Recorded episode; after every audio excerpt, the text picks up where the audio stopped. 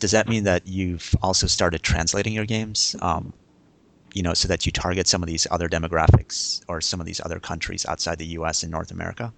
We we are fortunate. the The answer is yes and no. So we always think about localizing, and we we do try to localize wherever possible, but we're also beneficiaries of the fact that the de facto language that everybody learns as a second language is English. And so we have much broader and deeper penetration than any other language can achieve without localization. And thus far, that has been a healthy and sustainable enough business that it's a debate whether to localize um, on every project. It's a debate whether to localize or not, and whether the cost, whether the the rewards are there for the cost. And I truly believe, you know, if that were my decision, which it sometimes is and sometimes isn't, I try to localize whenever possible because I truly believe that we live in a global universe or a global world, and we have to think globally in terms of mass penetration and not just as as we've been as the gaming industry has done for so long, you know, see the gaming world as Japan, North America, and Western Europe.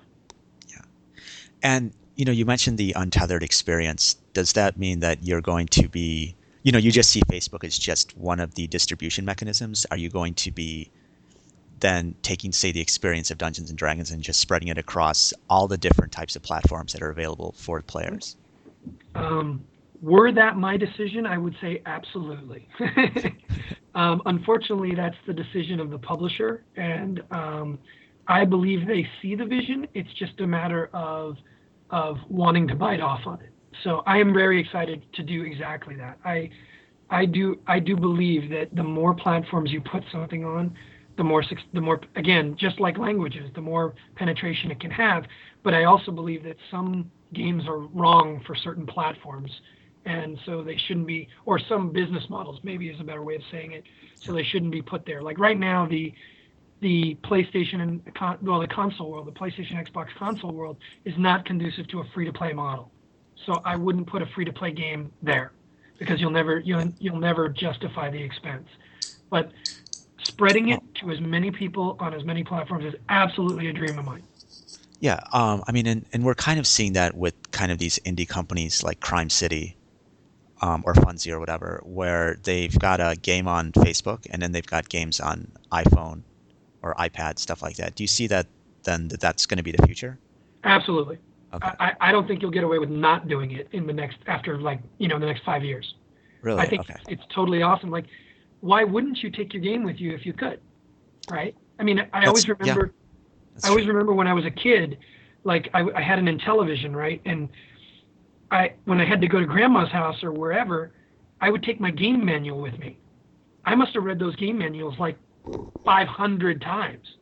And it was all because I wanted to extend my gaming experience, and I couldn't because my parents wouldn't let me take my Intellivision with me.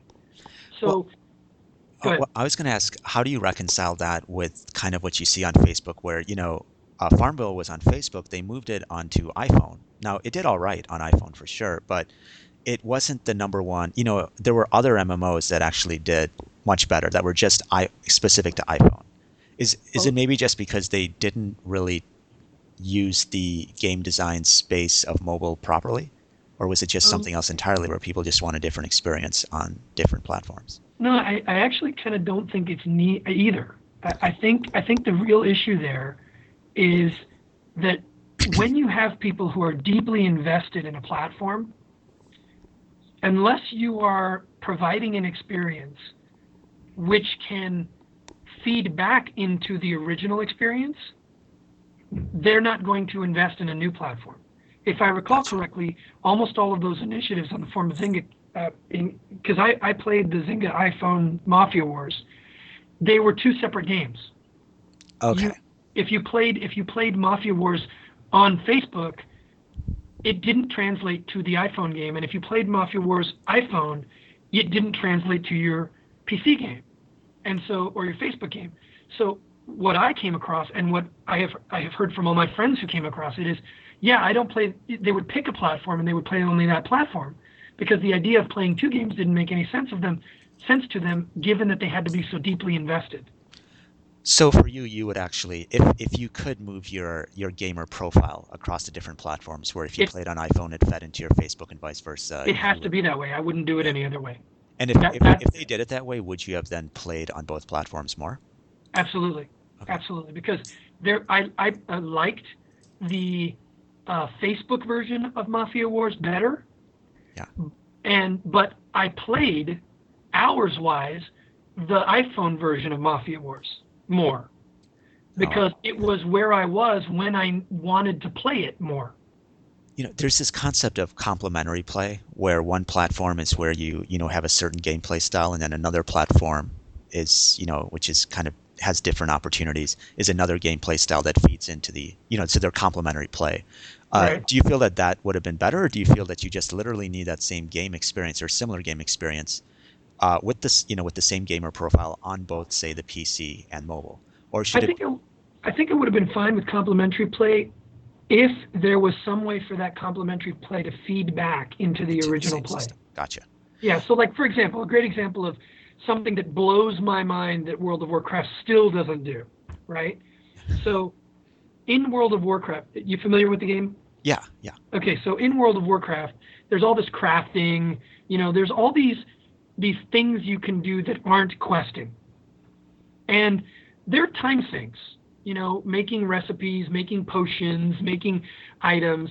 I'm like I'm blown away still that there isn't an iPhone crafting app that, you know, taps into my taps into my account, shows me my inventory of craftable uh, of recipes and and what I own, and allows me to craft while I'm away.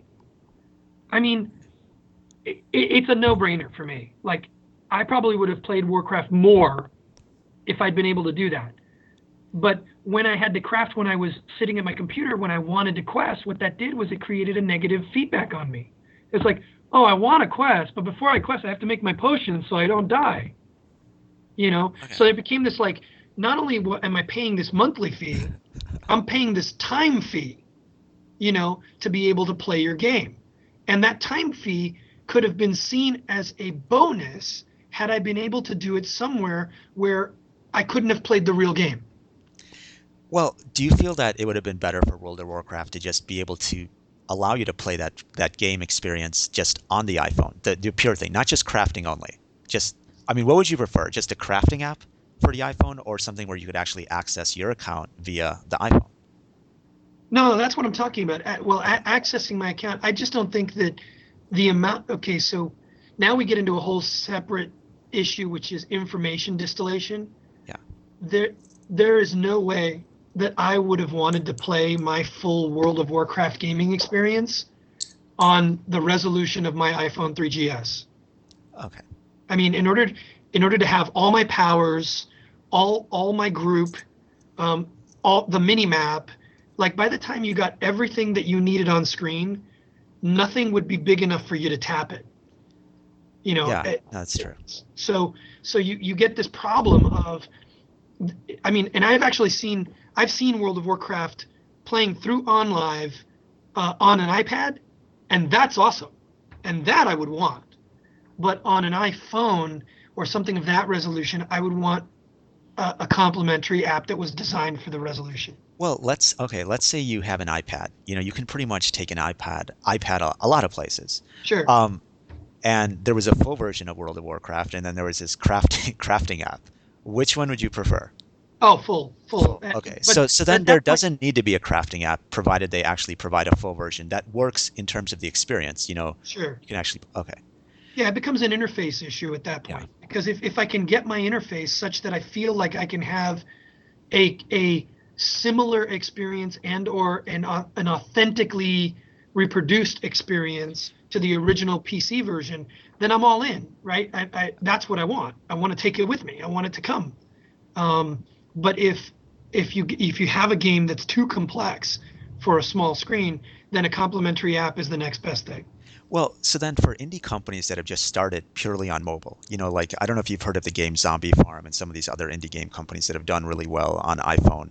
Yeah, Um, should they then make a Facebook version or just forget about it, focus on mobile because that's something that people can take along with them all the time? Huh. That's a That's a really good question, and and I unfortunately, mean, is that going backwards, or is that is that just I don't part know. of the? I, I don't think it's going backwards. I think what it is is it's going.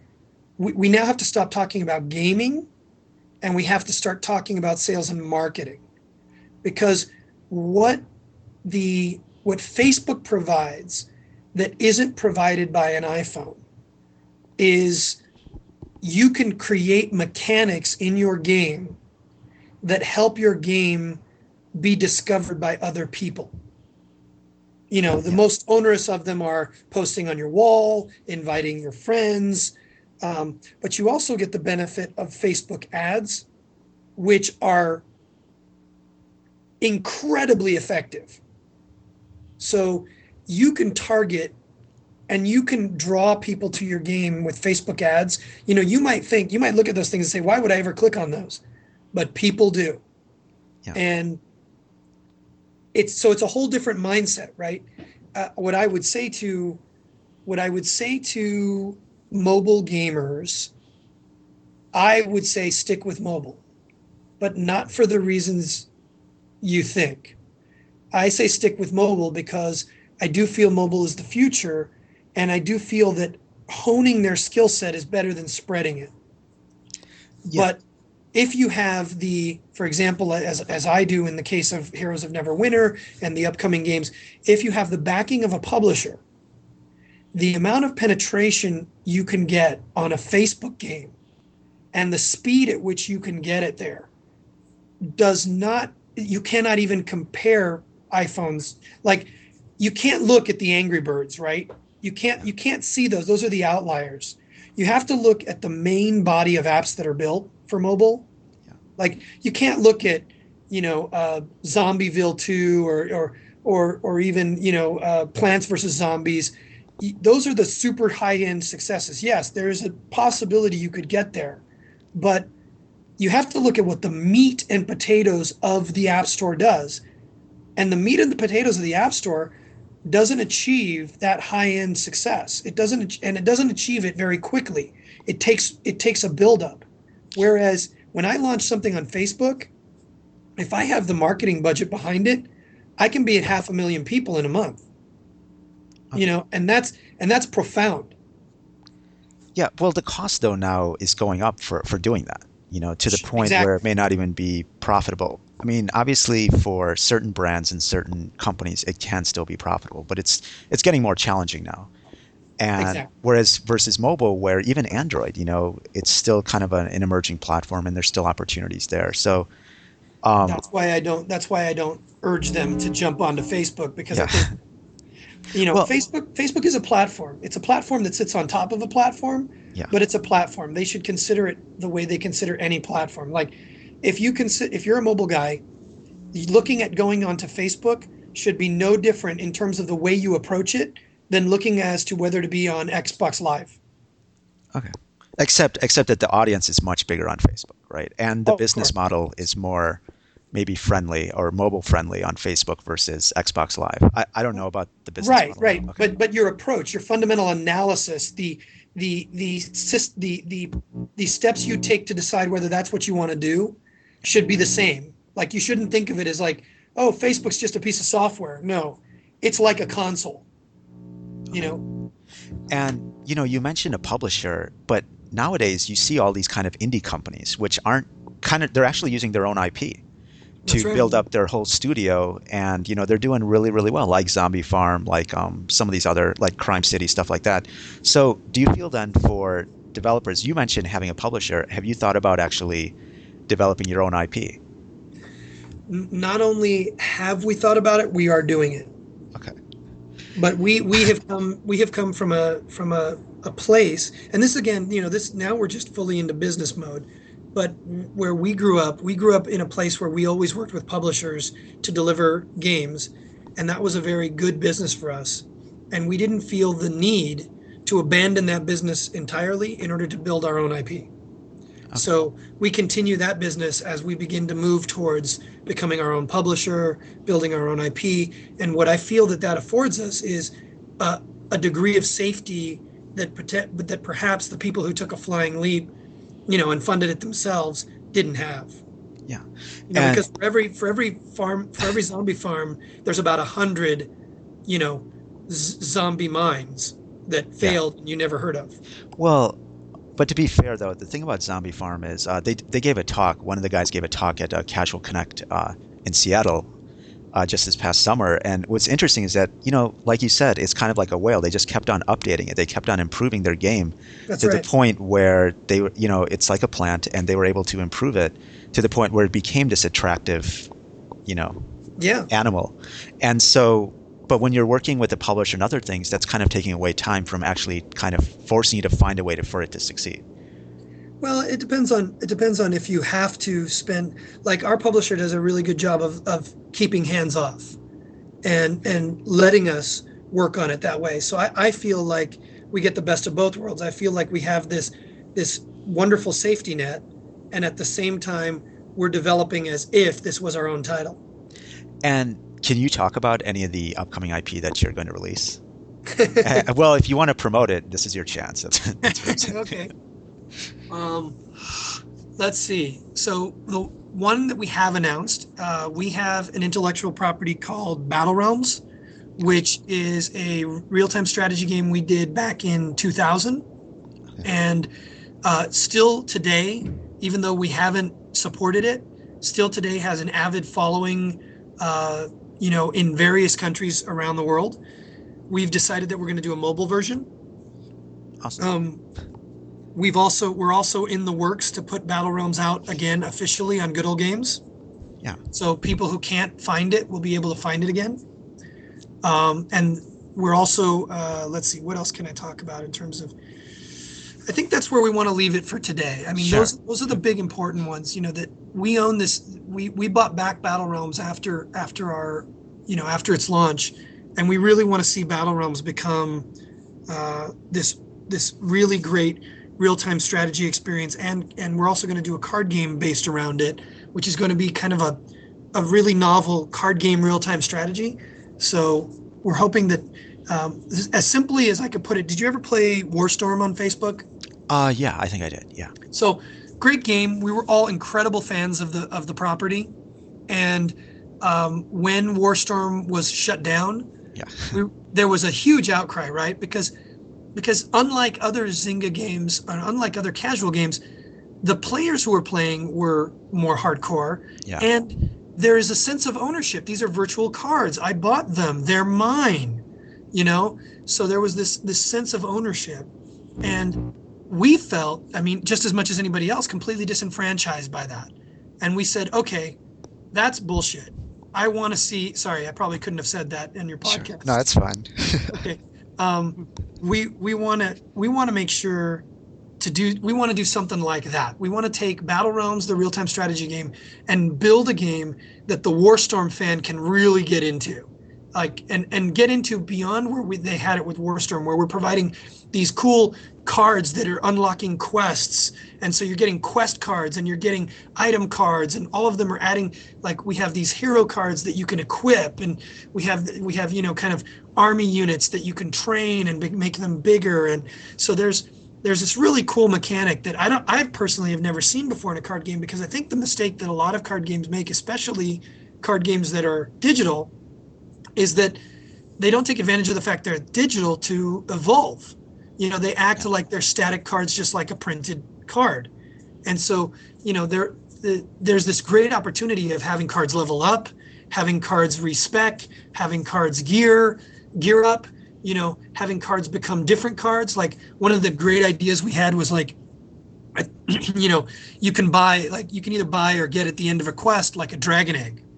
And you know a dragon egg you have to sacrifice 20 fireball spells to it to hatch it.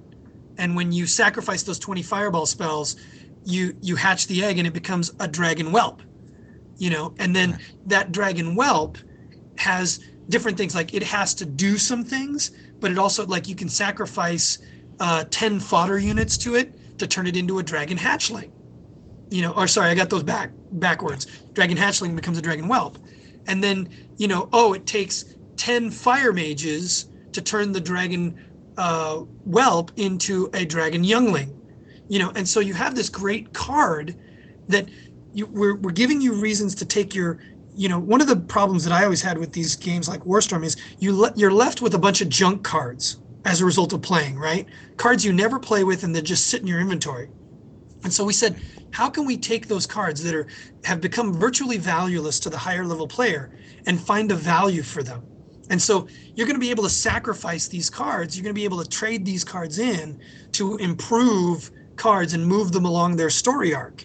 And so you have this great like growth path with your with your cards that is really really awesome. And so yeah, I, I, am talking too much about this. I, Yeah. am super excited by it. You can tell. Yeah, no, it's exciting. The the other thing is with Battle Realms, was that I, I haven't played it, but is that multiplayer or is that single player? It was multiplayer. And Yes. are you going to well, so one of my questions was is how are you going to modify the design a bit more so that it works well with the mobile experience or are you going to modify anything related to it Um, aside from the card stuff that you talked about? yeah, we we we are going to have to modify it because, you know, if you don't, So yeah, because I mean, because you're talking about real time. Will will it be synchronous play then? Will people have to be playing against each other at the same time, or are you going to have an asynchronous mechanic? yeah, with with the actual real time strategy version of the game, we are we are shooting to do that. We, we're shooting to have a synchronous play, but I think the the thing that everybody should expect is a much slower rate of play. Okay.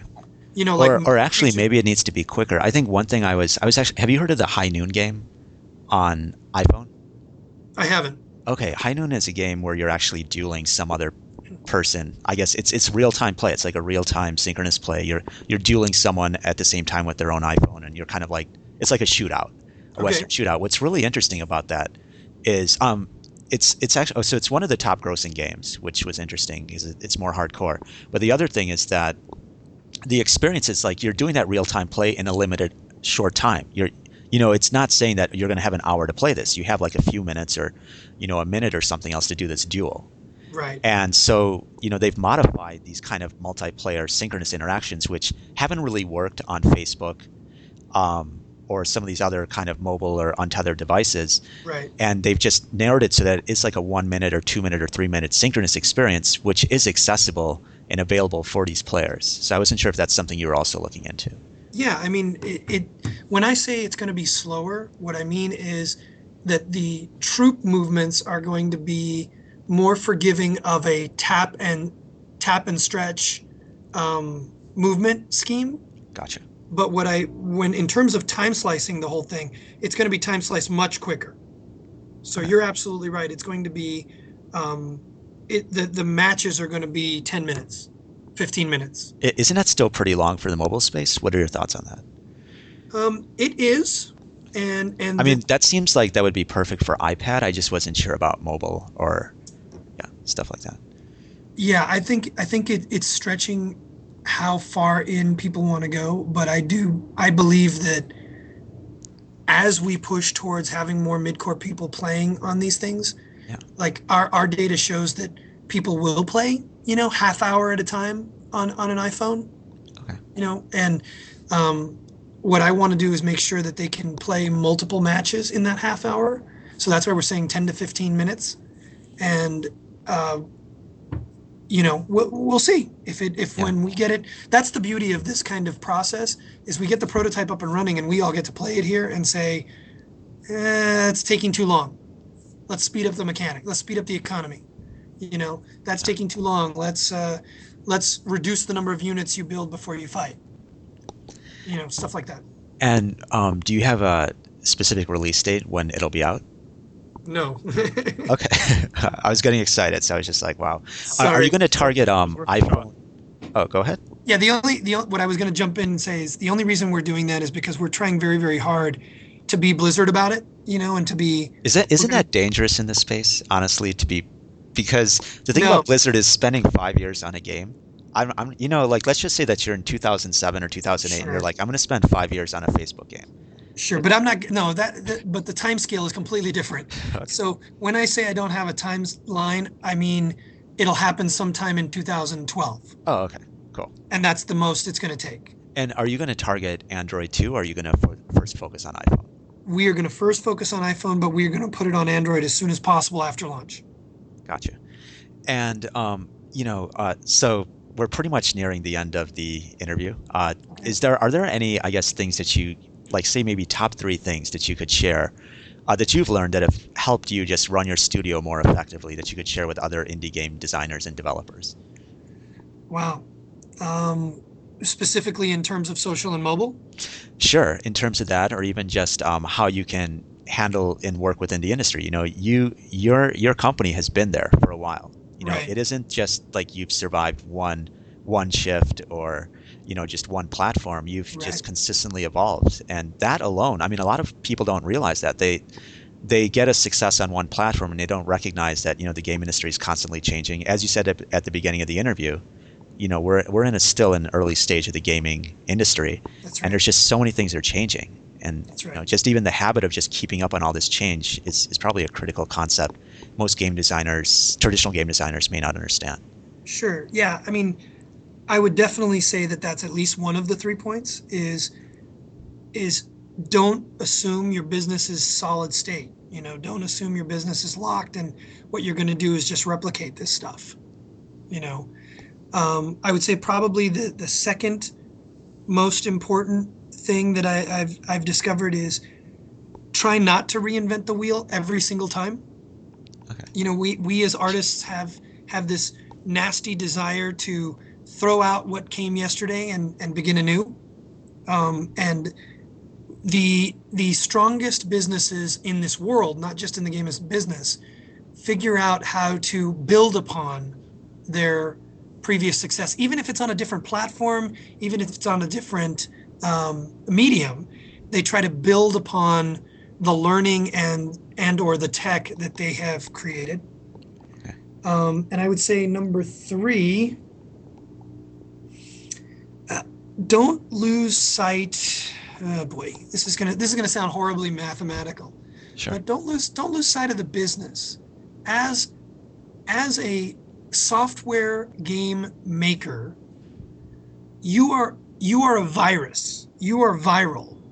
You are a thing that plays on a host.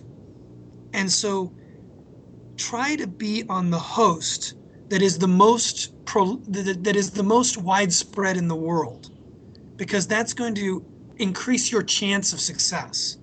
You know, if you were building Betamax tapes right now, you would have a very niche group or laser discs. We we build wetware, you know, we build we build stuff that's modifiable in a day, very flexible, very ambiguous, very can be very modular. Um, and so look at the business from a where is your gamer perspective as opposed to I'm going to I'm going to build this and they will come. Because Yeah. that happen but that's the minority of cases that it happens for. You know, it's not the majority. okay and uh, for the listeners out there where can they check out some of your games Uh, let's see. Good place to start is www.goliquid.us. It shows all of the stuff we got going. Um, Facebook has Deadline Hollywood and Heroes of Neverwinter up and running for people who want to check those out. Um, there's soon to be an announcement about a new game that's coming out in the beginning of next year. Um, and let's see, what else can I talk about? Yeah, unfortunately, I can't really. Am I missing something, Lewis? Well, I think uh, we might want to send uh, uh, actually some uh, URLs for you know for the Twitter account or things like that. But I think you covered all the bases. All right. and so you said goliquid.us so Correct. g-o-l-i-q-u-i-d.us Correct. just want to be clear for the audience out there great Thank you. Uh, you know thanks again for the great interview All right. yep take care bye Okay. Bye bye.